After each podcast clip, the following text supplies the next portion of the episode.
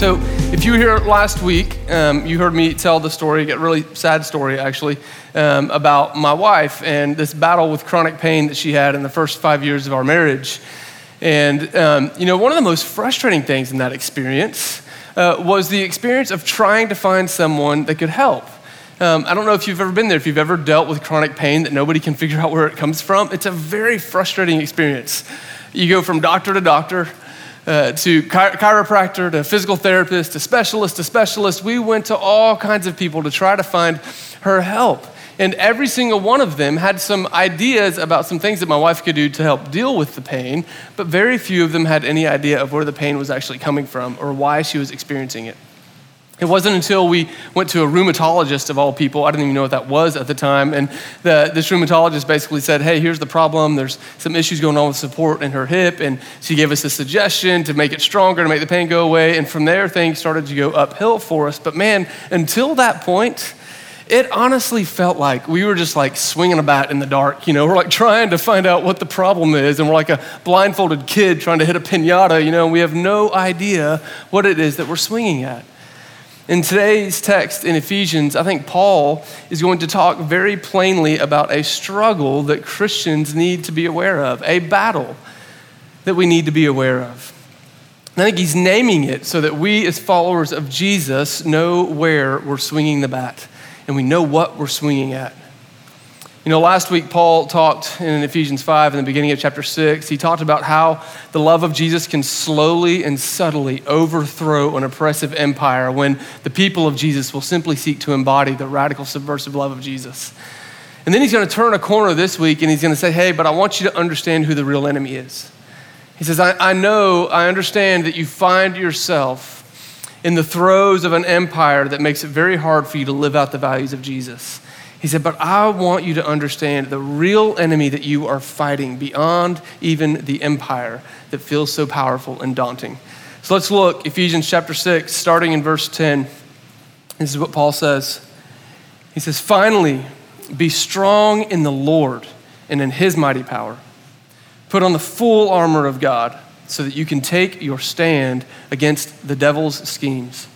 For our struggle is not against flesh and blood, but against the rulers against the authorities, against the powers of this dark world, and against the spiritual forces of evil in the heavenly realms. This is the word of the Lord as we read in Ephesians chapter 6. So, we're going to walk through this text with kind of three main points that we're going to look at. The first thing we're going to seek to examine is who is this struggle against? Who is it Paul is talking about? Then we're going to look at what are the schemes of this enemy that he's referring to. And then finally, we're going to say, how do we stand against this enemy? So, the, the who of the struggle, the what of the schemes, and the how do we stand. And we start with the who of the struggle. You know, Paul says it this way in verse 12. He says, Listen, this struggle, the word struggle there, it's, it's like a, it's the word for wrestle. It's like this wrestling match, this battle that we're in. It is not against flesh and blood. And I think Paul wasn't deluded. He, he did not think that there was never a battle against someone who is in flesh and blood, a, a physical person. And I think Paul, if he would say it, I, I think he would be okay with saying, no, this is not only a struggle against flesh and blood. Because, see, Paul understood the struggle with flesh and blood, right? I mean, this was a guy who understood what it felt like to be in a battle against other people, a guy who had been whipped and beaten and stoned a guy that would eventually be murdered because of his activity for the gospel. And so Paul understood the flesh and blood battle, but what he was saying to these Christians in Ephesus was hey, the, the struggle is not only against flesh and blood, there is something more going on. And he says, listen, even when you can see your enemy that is clearly a person before you, that there's something beyond them. There's something behind what is happening in this person's life. And as I was thinking about that this week, I just kept thinking about that movie, The Wizard of Oz. You guys know this classic American movie, you know, and it's almost like when Dorothy and her companions find their way to the Wizard of Oz, they're in Oz and they come in. If you've never seen the movie, they walk in and there's the great Oz. And it's like this floating green phantom head with like fireballs shooting all over the place. And they're all terrified about what they see until Toto, God bless him, goes over and pulls the curtain back. And they see exposed behind it is this little man controlling all these contraptions and levers, making himself look much bigger than he is. You see, the spiritual world, I think what Paul is saying is listen, if you think the battle is only against flesh and blood, then you're going to miss something much bigger at work. He's saying, no, we need to have the curtain pulled back. And when we pull the curtain back, we will see that there are spiritual forces at work in this world. Now, here's what's interesting is that Paul doesn't seem like he's trying to convince his original readers of this spiritual struggle, of these spiritual forces. In fact, it's almost like he just writes about the devil. He says, Yeah, you know, be, be, wise, be ready, be strong to make your stand against the devil's schemes. It's like this matter of fact statement that there is a devil and that there are spiritual forces. They did not need convincing, partially because in the first century, this was just the common worldview that there were good spirits and there were evil spirits. Uh, there was a spiritual world that was unseen by humanity. This was a common belief for Christians who would have been around when Paul was first writing this letter. But, you know, we are a little different than that, aren't we? We read this text and we don't know what to do with it. In fact, in our culture, if someone is talking about the problem of evil in the world and you start talking about demons and the devil, you're probably going to be laughed out of the room. People are not going to take you seriously. They're going to think you're intellectually inferior, you're overly superstitious, overly religious, or just out of touch with reality. But I want to state at the very beginning and make sure you all know where I stand and how I interpret this. You know, I believe very firmly in the existence of a very real devil. And I believe very firmly in the existence of very real demons. Now, some of you I know are already going, seriously? Like, ah, and you're tempted to kind of tone me out a little bit. I, just beg you, stay with me. I, I want to I wanna encourage you, if you're a person who has written off the idea of the existence of demons or the existence of a real devil, I, let me very gently just challenge you with a couple questions and a couple thoughts to think about. The first is this you know, I would assume if you are here this morning, unless you were dragged here involuntarily or you were just hoping to get a date with the person that invited you, then I can assume that you either believe or you want to believe that there is a spiritual being who is good, who has your best interest at heart.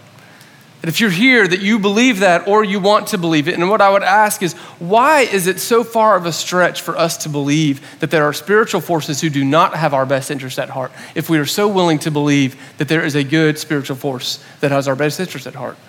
The two don't have to be mutually exclusive. See, if there is a spiritual realm that we cannot see, then it is very possible, just as God is there, it's very possible that there are some evil forces at work. And we'll get into talking about who they are in just a minute, but I want us to see that it is not foolish that just because we cannot see demons, it's not foolish to say they don't exist. Because if that were the case, we would have to say it's foolish to believe that God could exist. The second thing I want you to consider if you've dismissed this belief of demons is that have you considered that by dismissing a belief in demons or spiritual warfare, uh, then you are actually risking being rather culturally narrow and potentially culturally arrogant? And here, here's what I mean by that. In much of our world today, outside of Western cultures, it is still the widely held belief that there is a spiritual war, that there are spiritual forces in fact, we are we potentially are in the minority in the world for people who do not believe in this. And I know in our culture, the last thing we want to be accused of is being culturally insensitive or culturally arrogant. But in reality, if we walk around with our nose in the air to this idea of spiritual forces of evil, then we are actually snubbing many, many, many cultures in our world. And we're, we run the risk of being culturally narrow or even worse, culturally arrogant or culturally ignorant. The third thing I want you to consider if you've written off the belief of demons and the existence of a, evil spiritual um, beings, then have you tried to reconcile that with your view of history? Now, here's, here's what I mean by that. You know, our desire to dismiss the existence of the devil and the demons really is rooted in the modern Western worldview. That worldview finds its origins in the Enlightenment that swept across Europe 250 to 300 years ago. And you see, Modern Enlightenment thinking assumes always that there must be some sort of natural cause for anything wrong with the world that we see. And so here's how that plays out. Uh, we look at the world and we say, oh, the evils that are being done in that nation, well, that's just because of an oppressive and unjust political regime. And if we could deal with the political system, then we can make things okay.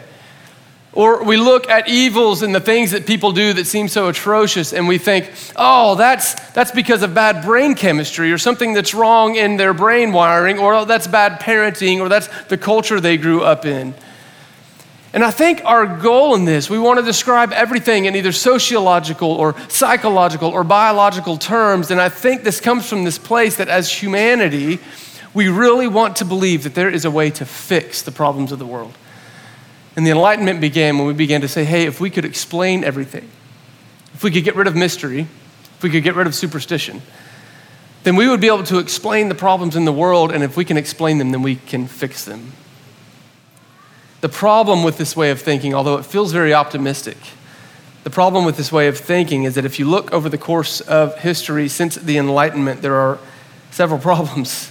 Just over the last century alone, our world has seen atrocious and evil acts from the Holocaust to multiple genocides and ethnic cleansings to countless acts of terrorisms and mass shootings. We've continued to see these supposedly enlightened human beings still lie, cheat, steal, manipulate, and backstab in order to gain political power for themselves.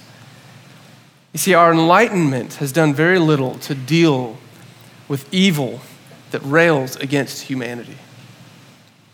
The fourth thing I would encourage you to consider if you've written off the belief in demons or the spiritual realm is just the story of Jesus himself. You know, if you're here, again, I would make an assumption that there's some part of you that's curious about Jesus.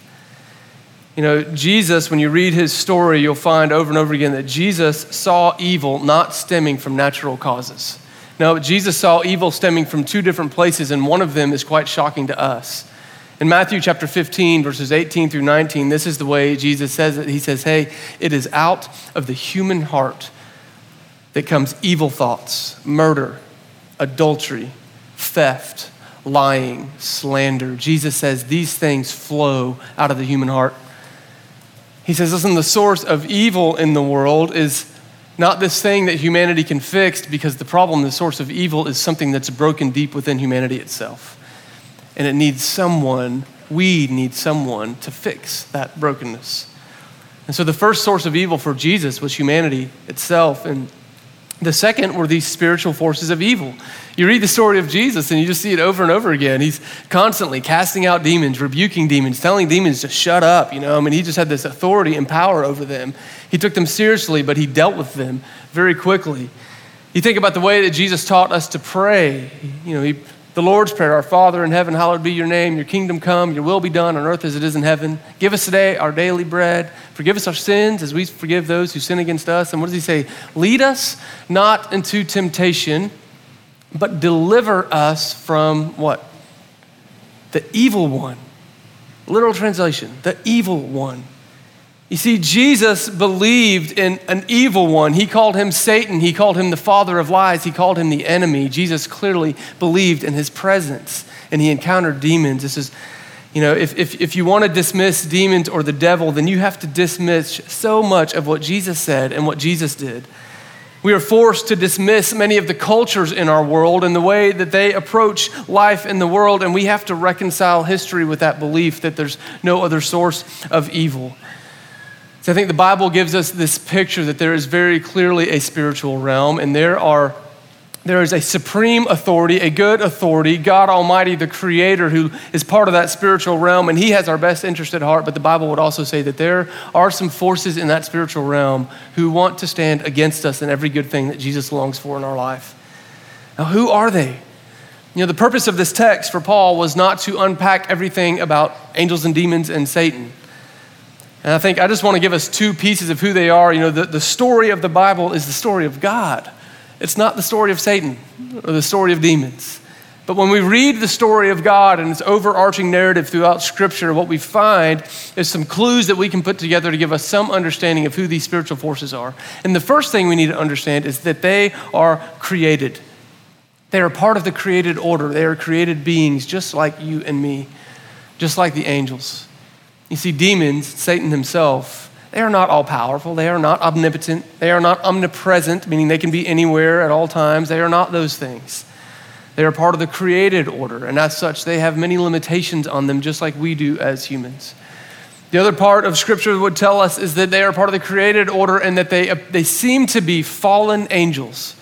So they seem to be angels that were created for the purpose of serving in the kingdom of God for servitude to the king, and for whatever reason they chose rebellion against the king instead of servitude.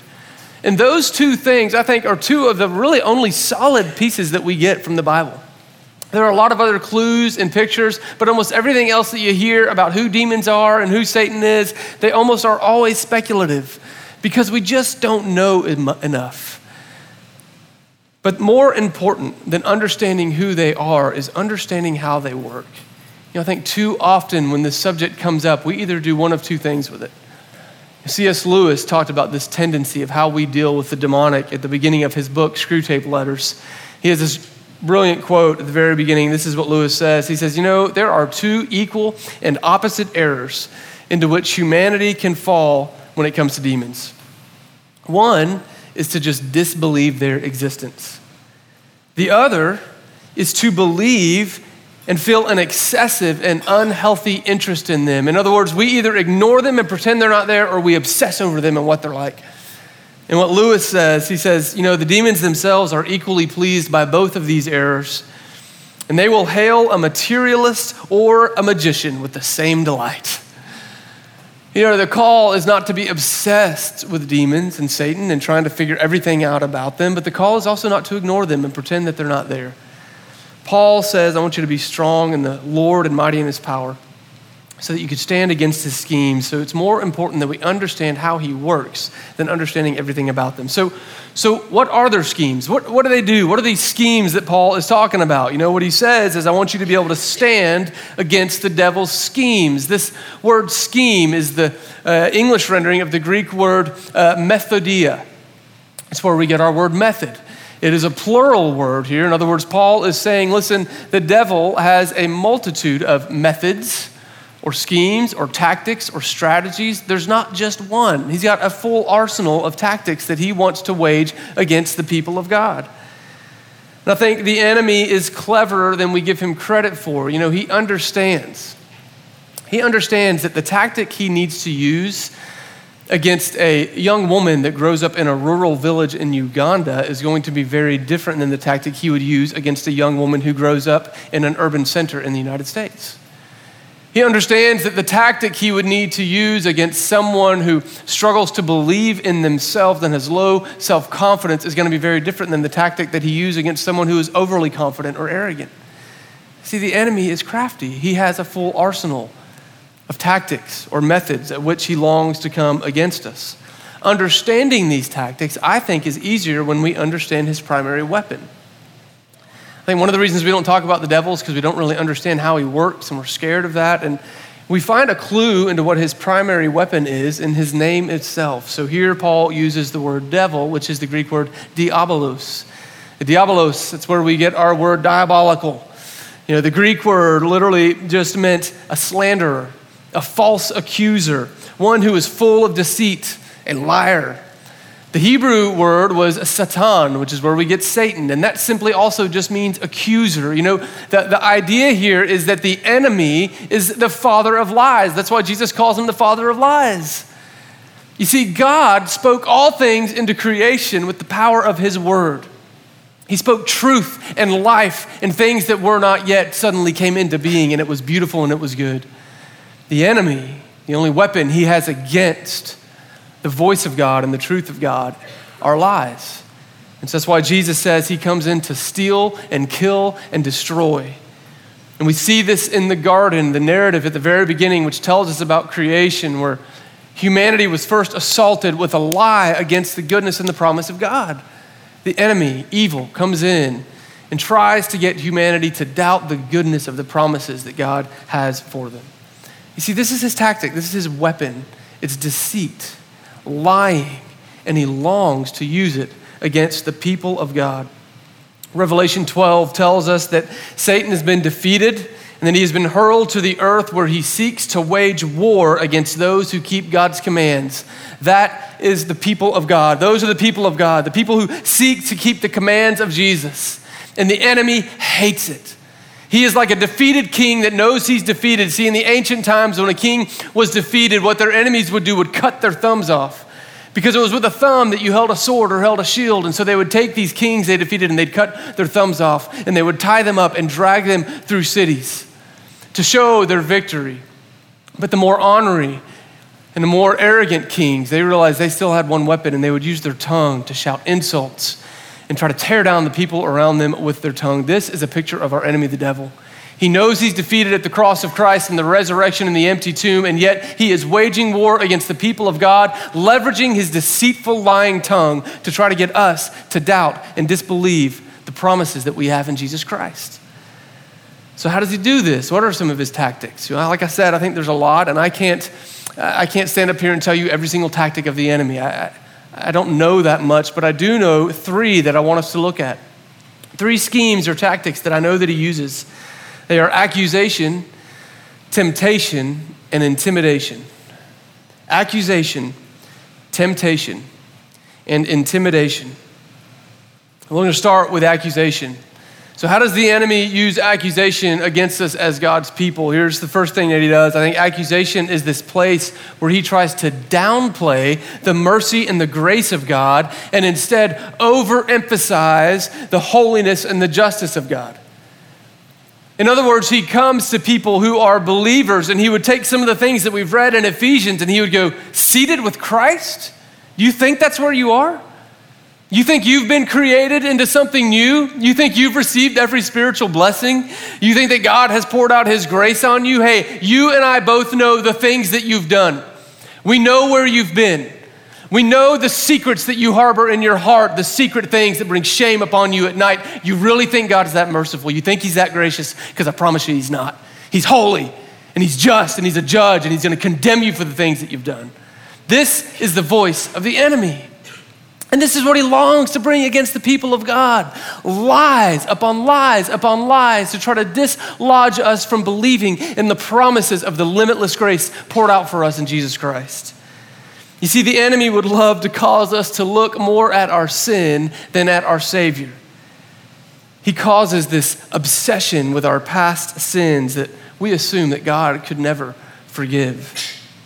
The enemy loves to make Christians think that they're being punished by God because of their sin. I've met Christians who say, you know, surely this is all the result of my sin. The reason this bad thing is happening in my life is because God's mad at me because of the sin that I committed. And the enemy just laughs and he whispers these lies, these accusations. I, I've met Christians, I've dealt with this myself, who think that their inner thoughts and struggles are not thoughts or struggles that a Christian should have. And the enemy comes in with accusation saying, See, I told you. If you were a Christian, then why would you still be thinking these critical thoughts about every person? Why would you still be thinking so poorly about everyone and judging everyone in your heart? You're not a Christian. If you were a Christian, then why would you still have this secret battle with lust that you can't seem to get under control, where you just look at every single person of the opposite sex and all you think is sexual thoughts? You're not a Christian. A Christian wouldn't think that way. That's shameful. You are far from God.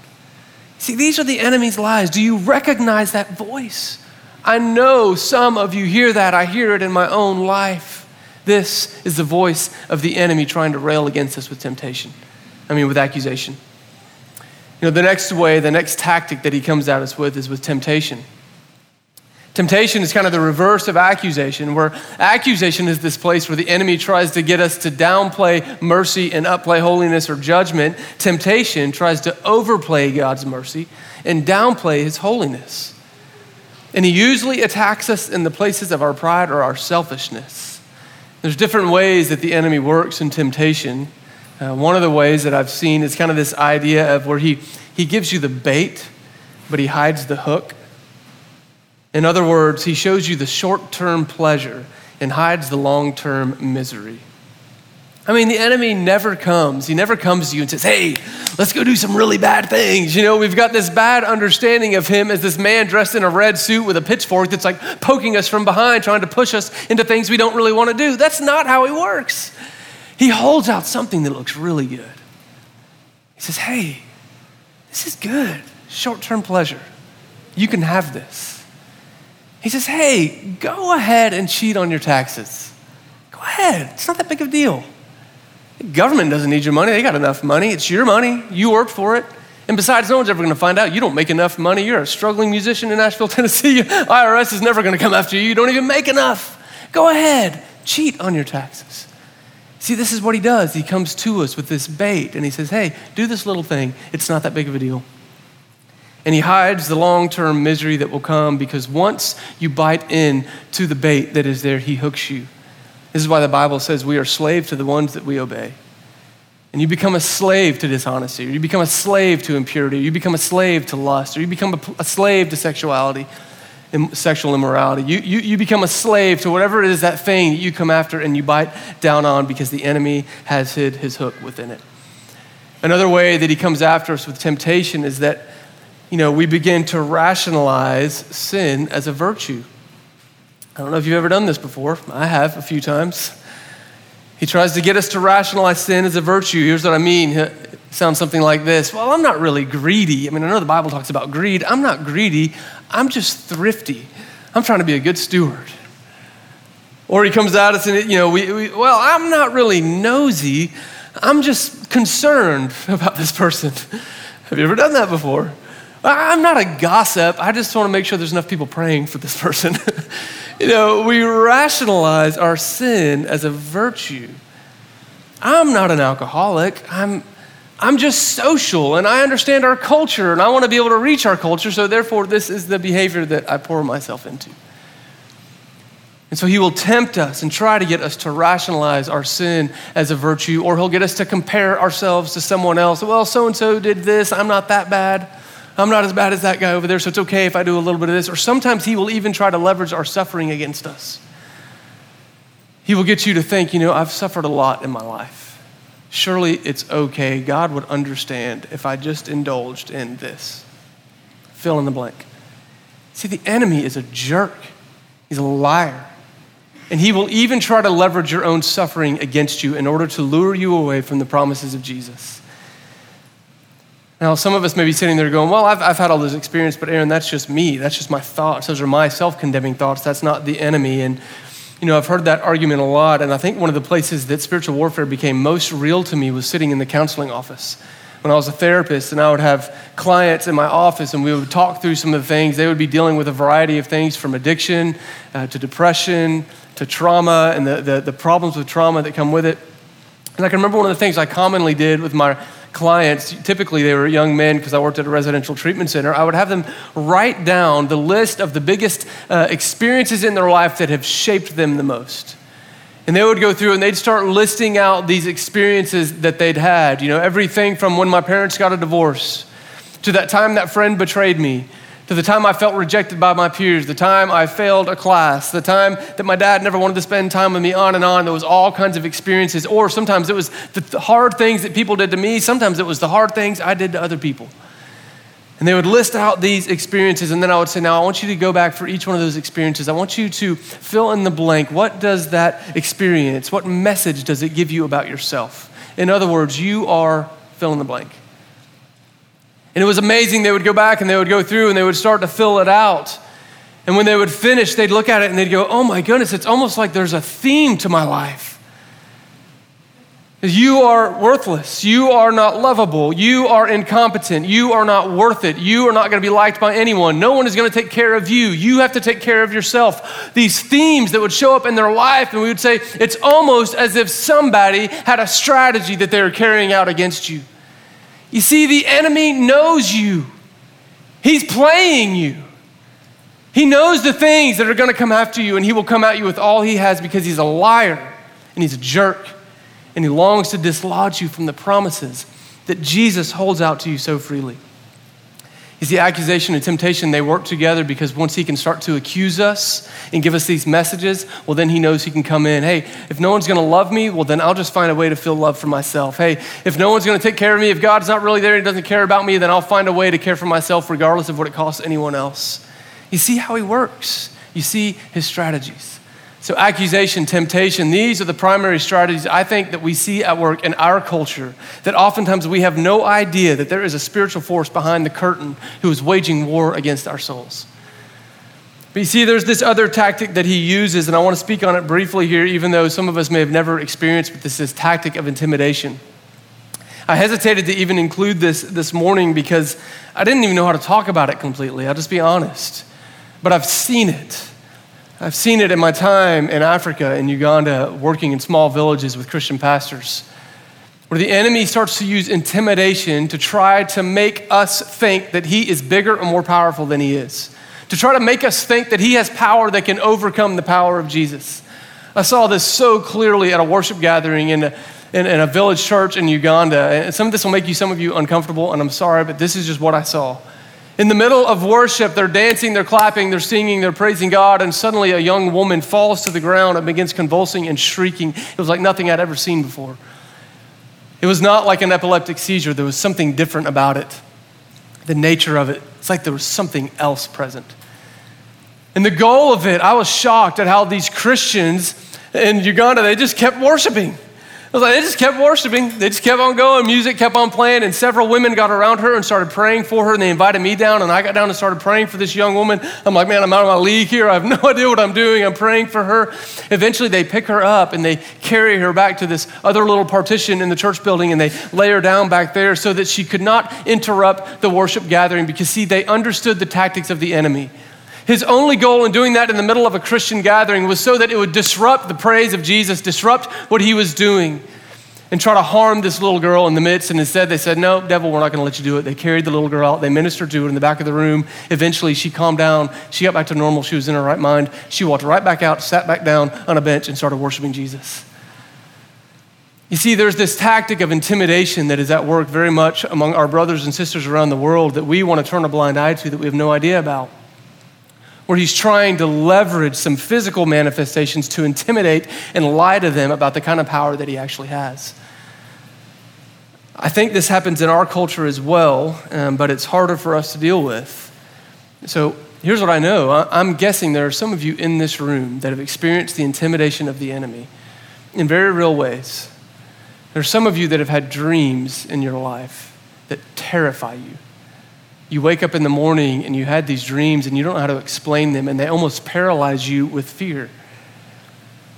And maybe you've had them for a lot of your life. Maybe they're even reoccurring dreams. There are some of you in this room, in a room this size. I know this is kind of weird for some of us to hear, but I'm guessing there's some of you in this room that even see things that you don't know how to explain. I have a dear friend of mine that for most of her life, she had vivid dreams that terrified her. And she would see this same being that just followed her around all the time. She was scared to death to acknowledge it to anyone for fear that she would be labeled as crazy. And as we began to be in community with this woman, wife, my wife Amy and I got to know her very well. And what was amazing was that we began to discover that she actually had this amazing prophetic gift. She, for some reason, God gave her this ability to see into the spiritual realm in a way that other people didn't. And it was a gift from God, a gift that He longed to leverage for the sake of His people in the gift of prophecy to speak truths and words of encouragement to build his people up, but the enemy tried to intimidate her to think that she was crazy, that it was something she couldn't control, that she needed to be afraid. And I watched this woman begin to walk in freedom and exercise the gift that the Lord had given her because she realized the power of Jesus was greater than the one who was trying to intimidate her with lies. It's amazing. She had this amazing prophetic ministry.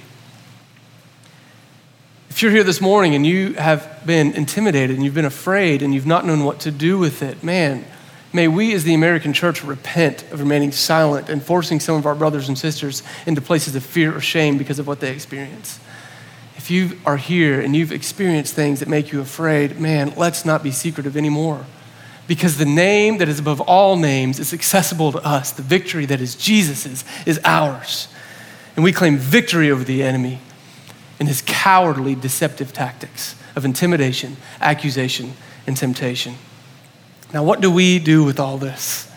We looked at the, the who uh, or the what of the struggle and the, the what of the schemes. What about the how? How do we stand? You know, Paul says in verse 10, he says, Be strong in the Lord and in his mighty power, put on the full armor of God so that you can take your stand you know, this is the beautiful thing that I think Paul understood. He understood that, listen, the only thing that overcomes evil in this world is the gospel of Jesus Christ.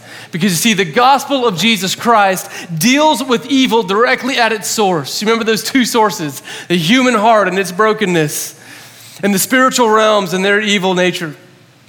He says, Listen, the human heart is dealt with in the gospel because at the cross, Jesus takes on the consequences of our sin that flow from this evil that seems to be lodged in our hearts.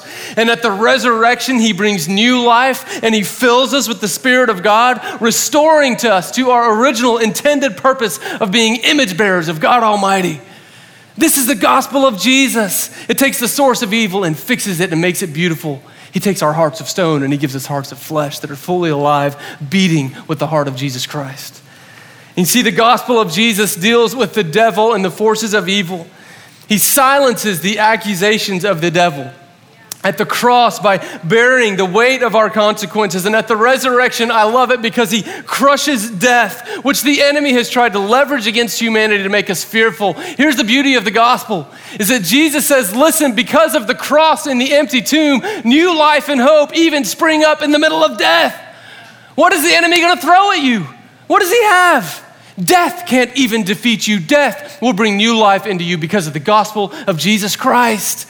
You see, there is a name that is more powerful than any other name. There is a gospel that brings life in the face of death. There is a gospel that overcomes the enemies and his deceptive tactics against us. And it is the gospel of Jesus Christ, the name above all names. So that the name of Jesus, every knee will bow on heaven and on earth and below the earth, and every tongue confess that Jesus Christ is Lord. Amen, church.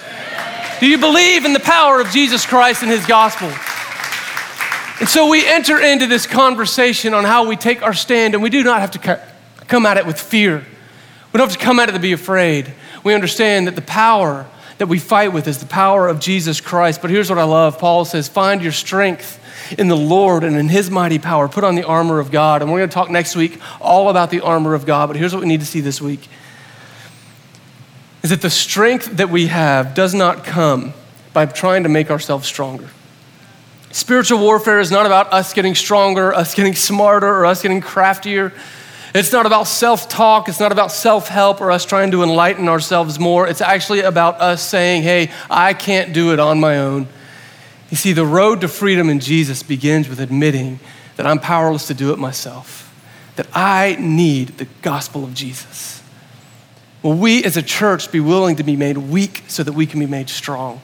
Will we be willing to admit and confess that we need the power of Jesus. It begins with the humility of saying, I need a Savior. And so we're going to go take communion right now.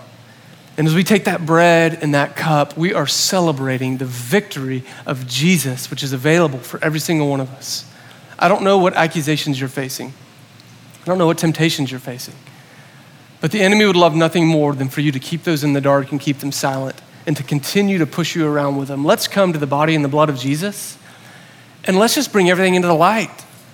If there's an accusation that you feel the enemy's trying to accuse you, just share it with a brother or sister and let them pray words of life over you. If there's a temptation or a sin you're dealing with, man, bring it into the light because you've been freed from it already. Let the body and the blood of Jesus and the community of Jesus help you in that battle. And if you are being intimidated, come to the Lord and know that there is nothing to fear because he is victorious. So I'm going to pray for us, and then we're going to commune, and we're going to worship, and we're going to celebrate the victory of Jesus. Let's pray. God, we love you. So, so grateful that you recognize the need in our heart and you don't just turn away from us, but Lord, you come. Thank you, Jesus, for the gospel. Thank you for the cross. Thank you for the empty tomb. Thank you for healing our hearts, and thank you for going to war against the one that seeks to deceive us. Lord, as you open our eyes to see, help us not to be afraid, but to fix our eyes on you, the author and perfecter of our faith. Would you come, Lord, help us not to be naive, help us not to be ignorant, but man, help us to be faithful and confident and trusting in you. May we leverage everything we have in our prayer, in our walk with you, and everything that we do to press ourselves more fully into the promises that you have for us and against the lies of the enemy. Come, Lord, come. Minister to us right now as we commune, as we celebrate, and as we worship you. In Jesus' name I pray. Amen.